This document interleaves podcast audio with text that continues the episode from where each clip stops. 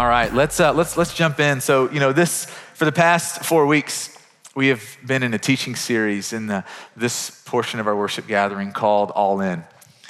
And we've been talking about what it looks like for us as God's people to be all in. And so we spent two weeks really looking at this idea of the presence of God, that as God's people, both individually and corporately, the thing that marks us, that makes us different, that it's not just a bunch of nice people who are gathered here, that the thing that distinguishes us is the presence of God. And as His people, we don't just come here to sing songs, we come here because we want to know and walk with God. Amen right? And so the presence of God marks us. And then we spent two weeks, last week and the week before, talking about this reality that we are God's people. And, and so much of our existence, it's, it is about us and God, our eyes being on the Lord, enjoying the presence of the Lord. But if that's all we have, if we have no connection with the people that are sitting next to us, if we don't know what's going on in their life, if we're not walking with other brothers and sisters, encouraging, receiving encouragement, then we're actually missing out on the design that God created us for. And so we spent two weeks looking at the presence of God. We spent two weeks talking about us being the people of God. And today and next Sunday, we're going to spend some time talking about what it looks like for us to live into our purpose. The purpose that God has for us. And, and our purpose, I'm just going to be abundantly clear, is that you and I would partner with God to reach those in our city and beyond that don't know Jesus. And I'm really excited about next Sunday, what we're going to be doing. I'm excited about what today's going to look like as we really lean into this idea of us embracing our purpose. And so today, we're going to be looking at just one passage of scripture, one verse. 1 Peter chapter 2, verse 12. You can turn there in your Bibles. It's on page 829. If you're using one of our Bibles, 829, 1 Peter chapter 2, verse 12. I encourage you to memorize this verse this week. To spend some time putting this word in your heart. And this is what the apostle Peter one of the 12 that Jesus chose that lived life with Jesus for three years. He sits down and he writes this letter towards the end of his life. And we're going to just look at one verse from his letter today. And this is what he writes 1 Peter chapter 2, verse 12. He says this live such good lives among the nations that though they accuse you of doing wrong, they may see your good deeds and glorify God on the day he visits us. Listen to that one more time. He says, live this is instruction to us as his brothers and sisters, as followers of Jesus. He says, live such good lives among the nations that though they accuse you of doing wrong, they may see your good deeds and glorify God on the day he visits us. You know, um, when, when you see someone who is living out the ways of Jesus, man, there is something that is, is, is magnetic about their life. And I bet you could name moments in your life yourself where you've just burned brightly for Jesus and maybe someone noticed and commented, or, or better yet, there's probably people in your life right now that, that you could think of. If I go, man, who is someone that is living out the ways of Jesus? How have you seen that, experienced it? If you're a follower of Jesus, my guess is that someone is probably coming to your mind. I love what Peter says. He says, live such good lives. That word good, in the Greek, it's the word kalos. And what it means is this it means better. He says, live a better life. It means honorable. It means an attractive, beautiful life. And so, this is what Peter is saying. He said, Your life as God's people should be so different, so distinguished than the life of anyone else in the world. It's like, whoa, that's a, that's a big statement. What Peter is saying is that because the presence of God is inside of you, and when you put to words the practice of that, that he has spoken, that, that your life, it shines, it reflects. There is something that is so desirable when the ways of Jesus are actually flowing out of our lives. Think about a couple of examples. There's a guy in our church family, his name's Nick, and and Corey, I see Corey here. We were eating breakfast on um, Thursday morning with a group of guys, and, and Nick was a part of it. And he was telling us about a coworker of his and one of his coworkers going through a really just kind of hard time in a lot of debt and was working really hard to get out of debt and had done some things to get out of debt. And it just seemed like everything was working against him. And so Nick just has this idea, you know, I've got some, some books at home. And if I sell those books, I bet I can make a lot of money and give it to him. And so he puts these books on eBay, sells it for $1,000. Dungeons and Dragon books. Who knew those were worth so much money? Golly, I'm in the wrong business. And so he sells, he sells these books. He takes $1,000 and gives to his coworker. And I go, man, that, that, that thought, that, that generosity, that kindness, that ability to notice someone else in need and go, man, what can I give to help this person? And I go, man, it is so distinguished. There's something that is attractive about that way of living. Or I think about my mom. My mom's a follower of Jesus. She teaches special education in uh, the school system that I grew up in in small town Kentucky. And my mom, um, she, she teaches um, high school special education students. And, and, she was telling me earlier this summer, she said, You know, um, my students, she said, summer is not like your summer growing up. And I'm like, What do you mean? She said, For a lot of my students, they don't have any friends. And she said all summer they, you know, they love coming to school because they get to see their friends and they get to play and learn, but they go home and they're just by themselves. And so mom said, I'm gonna, you know, I have a swimming pool at my house. I'm gonna throw my students a pool party this summer.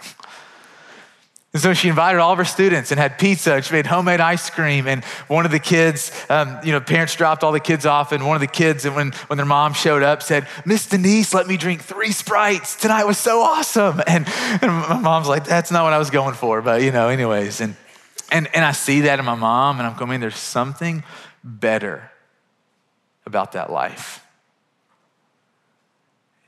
You know, we, we see it in ourselves, we see it in others when the ways of Jesus. Peter says this live such good lives. This means that, that for those of us who are followers of Jesus, it's not just what our, we do here on Sunday mornings, but every part of our life, the way that we interact with our roommates, man, the way that we interact in dating relationships, um, man, the, the way we interact with, with our neighbors and our spouses, that, that the unseen places that no one else sees, you know, we put on our best here, but I go think about the rest of your life outside of this one hour on Sunday morning. He says, live such a good life. A beautiful, desirable, distinguished, attractive life. Then he says this among the Gentiles. And, and I love this. This maybe your Bible says pagans, or maybe it says uh, among the, the Gentiles, or maybe it says the nations. And all Peter is trying to describe there is people who are not God's people. People who don't who don't know about Jesus, who haven't given their life to Jesus, who have not experienced the grace of Jesus. And so it's his way of saying, hey, live your life around people who don't know Jesus but live in such a good way. And so I was thinking this week, this, this is so important for us to understand because Peter doesn't say live like the rest of the world, and he doesn't say live away from the rest of the world. He makes this distinguishing word that we have to embrace in our hearts. He says, You must live such good lives among.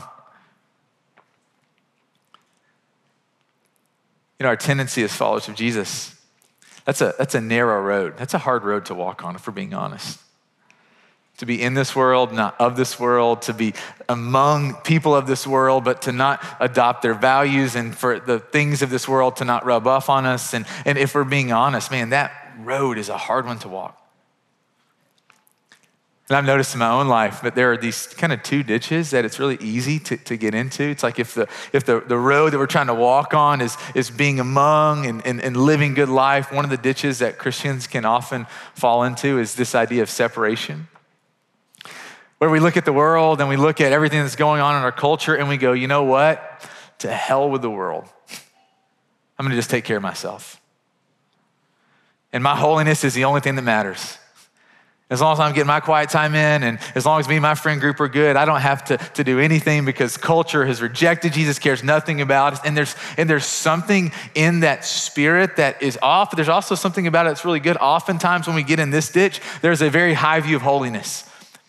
And what that means is you're taking your spiritual life and the things that you're watching and doing very seriously, that you want to honor God with every part of your life. And so this ditch is not all bad. There's a, a beautiful characteristic of holiness in it. But if we're being really honest, times in my life where I've lived in that ditch, the things that I've noticed coming out of my heart and my mouth are very judgmental and critical. That I look at the rest of the world and I'm like, I want nothing to do with that. The problem with living in this ditch is that though you're holy, man, you're really far from people. People who don't know Jesus don't have access to you because you've pulled yourself so far away. The other ditch that Christians so easily get in is, is a ditch of conforming. If this ditch is a ditch of distancing, this is a ditch of conforming, where so often what happens, we come in with the best of intentions, wanting to, to step into places, step into to friend groups, step into sorority, step into your workplace, step into your neighborhood, step into a relationship, and, and you stepped in with the best of intentions to, to raise the spiritual temperature, but if you're being really honest, what happened is you stepped into this life, and instead of living among, you look just like the world. You talk the same, you watch the same things. Your life is, is marked by, by, by drunkenness, and, and you stepped in, man. To, I want to go to get drinks with my coworkers after work, and, and, and, and you came in with the best of intentions, but you've noticed, man, I've, I'm, I'm starting to care more about what I'm drinking than I am the conversation.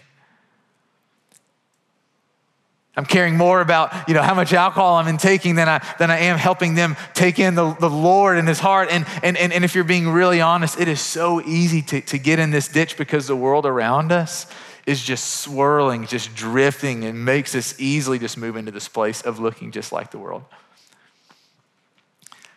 And Peter makes this statement live such good lives among the world. And I go, this is the life that, that Jesus lived.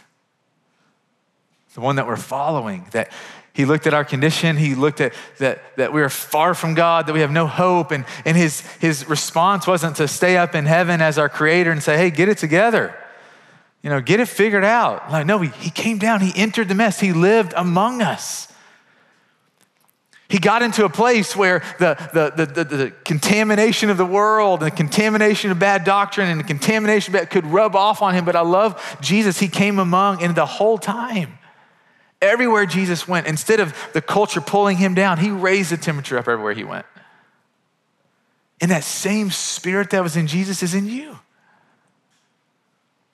That because Christ is in you, you have the ability to, to live in a culture that is in rebellion to King Jesus and around people who want nothing to do with him. And yet your influence and your life and your words and your heart have the ability to impact and bring up instead of you just bringing down.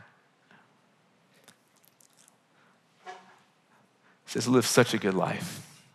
Live such a desirable, attractive, beautiful, distinguished, different life that though they accuse you of doing wrong, they may see your good deeds. And this is so interesting to me. The word that Peter uses here, it's the word um, katalalelo, and it means that people will speak evil and they're going to slander and they're going to say bad things against you. He says, although they say evil things about you. And, and, and we go, wait a minute.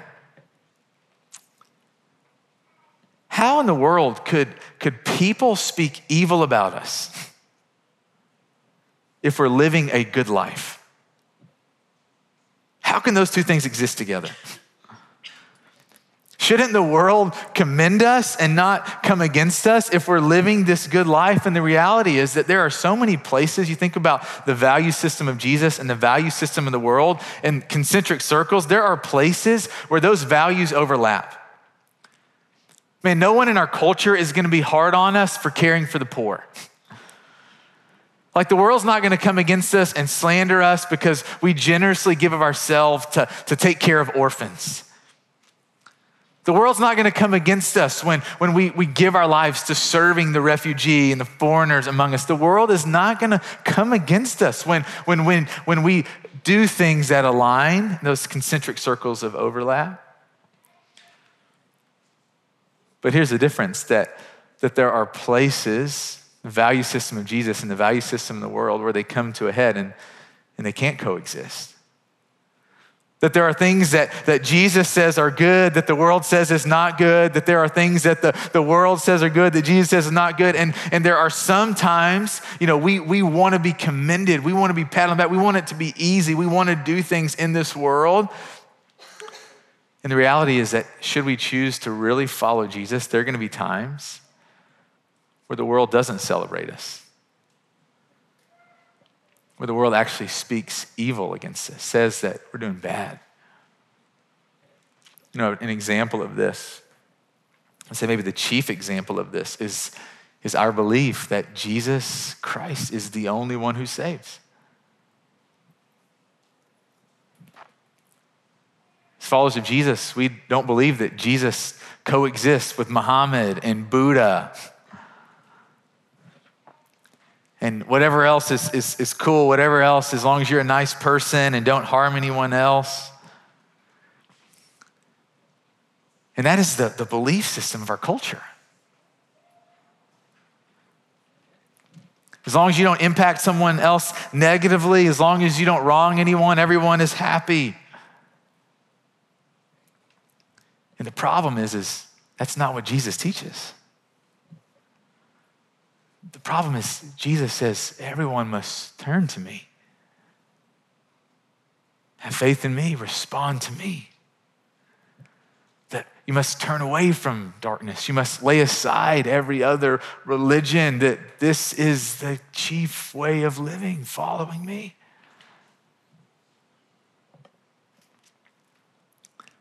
And when we start believing that, when we live that out, the world does not like that.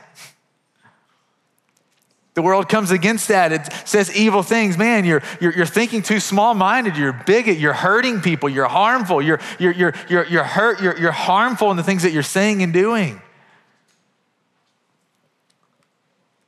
Man, and I'm not saying that we go around just pointing out everybody, hey, you're in darkness. You're far from God. You don't, but we live with this heart posture that we understand that unless people turn to Jesus, they are living in darkness. And so our, our heart's desire is to help them know Jesus. And when they start talking about pursuing other ways of spirituality or other religions, we know in our heart, man, we, we, the Lord's not patting them on the back. The Lord's not going, hey, that's okay as long as you're a nice person. No, the Lord died on a cross to save you and to save me. And there are going to be times where when we choose to follow Jesus, it's going to be costly and it's going to look like we're being hateful and harmful, but we live with an eternal perspective. And so, in this world, in this life, people can say things and they can do things, and we can stand we can withstand some, some hateful and harmful words because ultimately we care about their souls. And I'm telling you, the culture that we live in, it is way easier to just go along with whatever belief and we pretend like that is loving. But reality, what's happening is it's easier on us in the moment. It's easier on us. But when we live with an eternal perspective, this is where Peter gets into it. I love what he, he keeps saying. He says that though they accuse you of doing wrongs, they may see your good deeds and glorify God on the day he visits us. You know, I love what, what, how Peter ends that.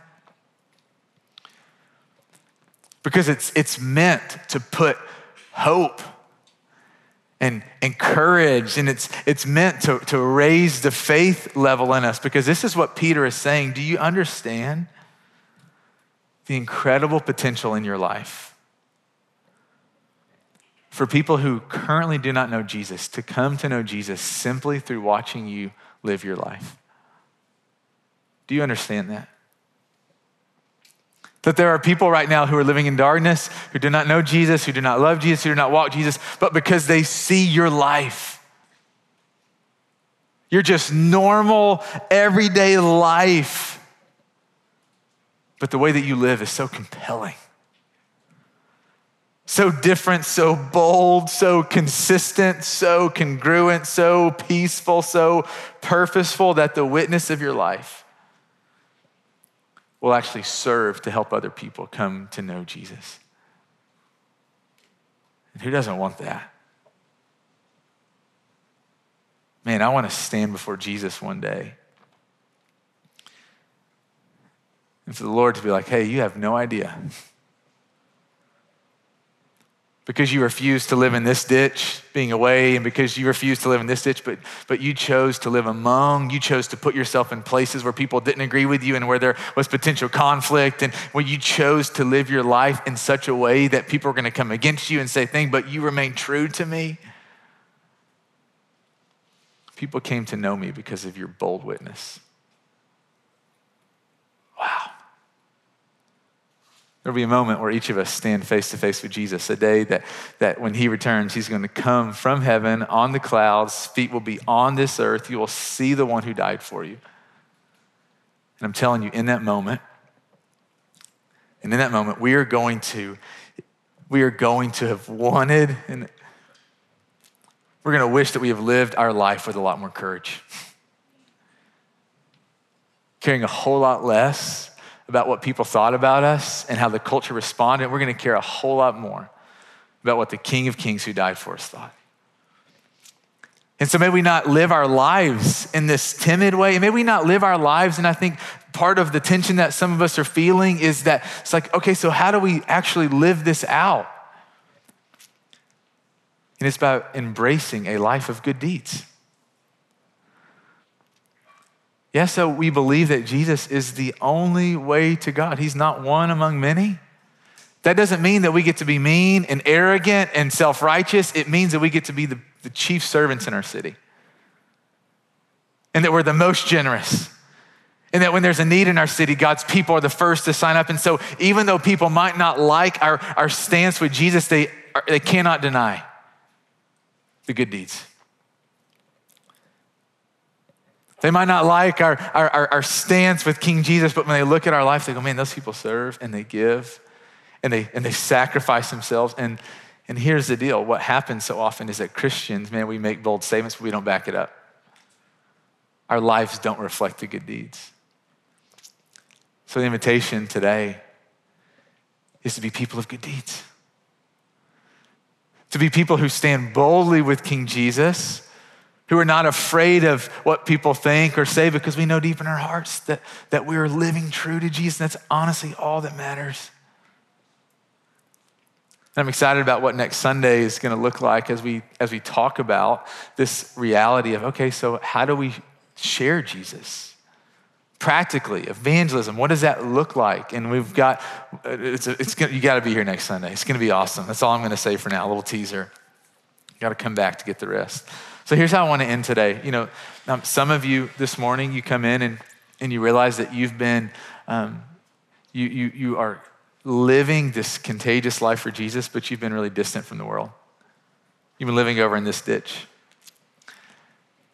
You have something to offer this world. You have something to offer people. And my encouragement to you this week is to ask God for opportunities to be among the world and pay attention to the, the things that he puts in front of you. For some of you, it might require some looking into for, for you to think about, man, what am I passionate about? And, and how can I put myself? You know, I'm in house church and I come here and I've got a Christian friend group and I don't have any friends. Well, think about some opportunities that you and your friend group could strategically put yourself to, to influence, to bring up the spiritual temperature. I think about Brooks Loki, who leads our volunteers. And many, many years ago, Brooks loves baseball, and, and, and he realized that there was a need for baseball coaches in the Crieve Hall Baseball League. And so Brooks goes, You know what? I'm going to live this out. So he signs up to be a baseball coach, he doesn't have any kids because he gets it. You know, for you to think about what are you passionate about? What are you good at? How can you put yourself around people who don't know Jesus to bring up a spiritual temperature? Some of you, maybe you come here this morning and you realize that you've actually been living in this ditch. Man, you, you started off in your relationship, and man, you guys were pursuing God, and that relationship has just spiraled downward. You're not honoring the Lord in your holiness, you're not seeking the Lord's face. Some of you, you realize, man, you, you, you, got into a Nashville Sports League team to, to pull up the, the spiritual temperature, but it's only pulled you down. Some of you, you, you realize that you started hanging out with some of your neighbors and the purpose of, of helping them grow, but it's only pulled you down. And so today, you know, I want you to embrace one of the greatest gifts that God gives us in this ditch, and that's the ditch, uh, or the, the gift of confession and repentance. Just the acknowledgement of, man, God, I've missed it. And then turning. Literally, repentance is just turning. It's, it's going the opposite direction. God cares nothing about you lingering in this ditch, no lingering in this shame, no lingering in this sadness. He cares about you starting to walk in line with his heart. And for some of you today, it's just acknowledging God, I look a lot more like the world than like you, but I'm not okay with that. And then some of you this morning, man, you're burning brightly for God. And I want to encourage you to pay attention to the rhythms, the things that you're doing. Guard those Man, guard your time with the Lord. Guard the, the scripture. Guard your house church. Guard the things that, that if, if, if this love of Jesus, if you are living this contagious, beautiful life among the lost, it's probably because the right things are being poured into you. And guard those things. Pay attention to things that you're watching, things that you're listening to, the people that you're around, the people who are pouring into you, the things that you're choosing to put into practice. And I want to end today with just a really practical several really amazing opportunities for our church family. If you come here today and you go, man, I, I really want to live among, but but I need some guidance, I need some steering, and it's really cool. We've got three opportunities to tell you about. Um, one opportunity is with an organization called Young Life. How many of you guys have ever been involved in Young Life? So, yeah, lots of people. That's cool. Yeah. So, today, we, after this gathering, we got a table set up over here. Some representatives from Young Life are here with us. And, and here's what's so cool. You know, Young Life is, in, is a ministry that is targeting teenagers, meets them on their turf. See Young Life volunteers on Friday nights hanging out with kids. You see them in the cafeteria, you see them in the coffee shop. And the whole purpose of Young Life is to help teens come to know Jesus. And maybe you come here today and you're like, man, I came to know Jesus as a teenager. I would love to, to invest in a teen. And I'm telling you, nothing would be more beautiful than to see this church family just leveraged in our city, discipling students. And so today, if, if you come here, man, at, at the end of our gathering, there's going to be some representatives at the Young Life table. Go and talk to them. Two other really cool opportunities. There's this um, nonprofit organization in our city called the Martha O'Brien Center. And if you're a part of the Cannery family, we've been partnering with um, Martha O'Brien for a long time. This is cool. I didn't know this. Brooks did some research.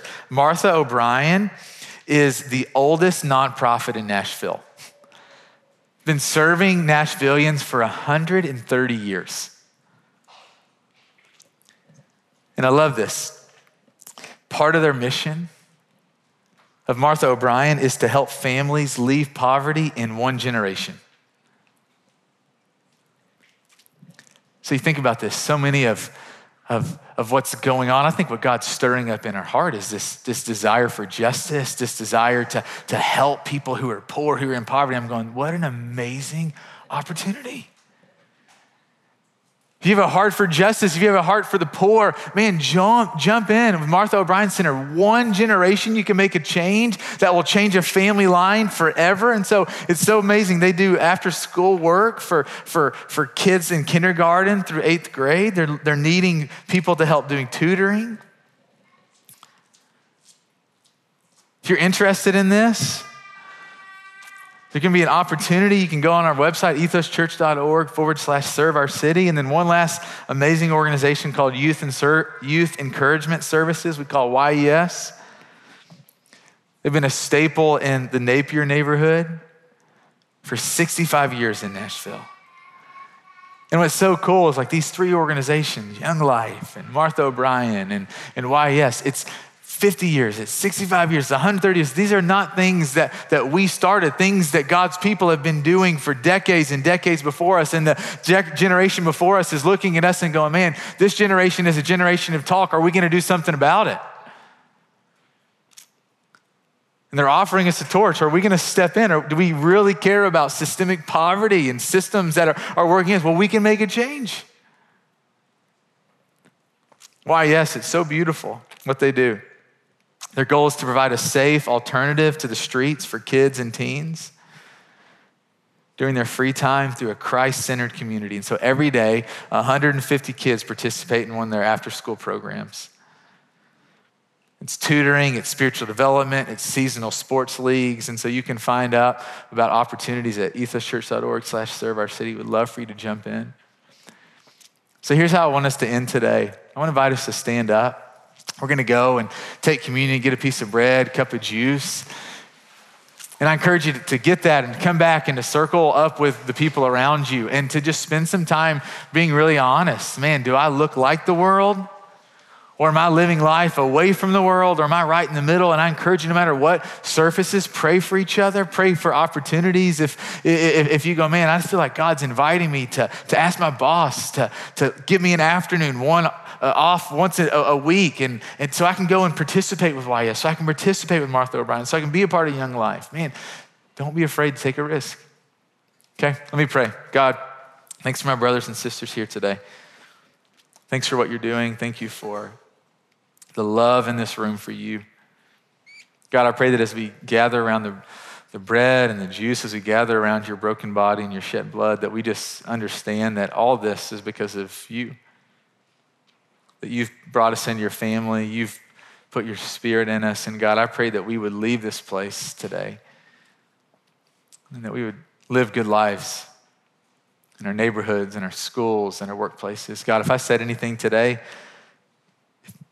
my words or my tone, God, that was not from you, let it be forgotten and forgiven. God, that the things that are from you, would they bear fruit? Um, all for your glory. In the name of Jesus, we pray. Amen. Let's go and take communion. If you want to talk or pray, there'll be some people at the respond banner. We'd love to help however we can. So let's go take communion now. Circle up your chairs, the people around you, really wrestle with where you are right now.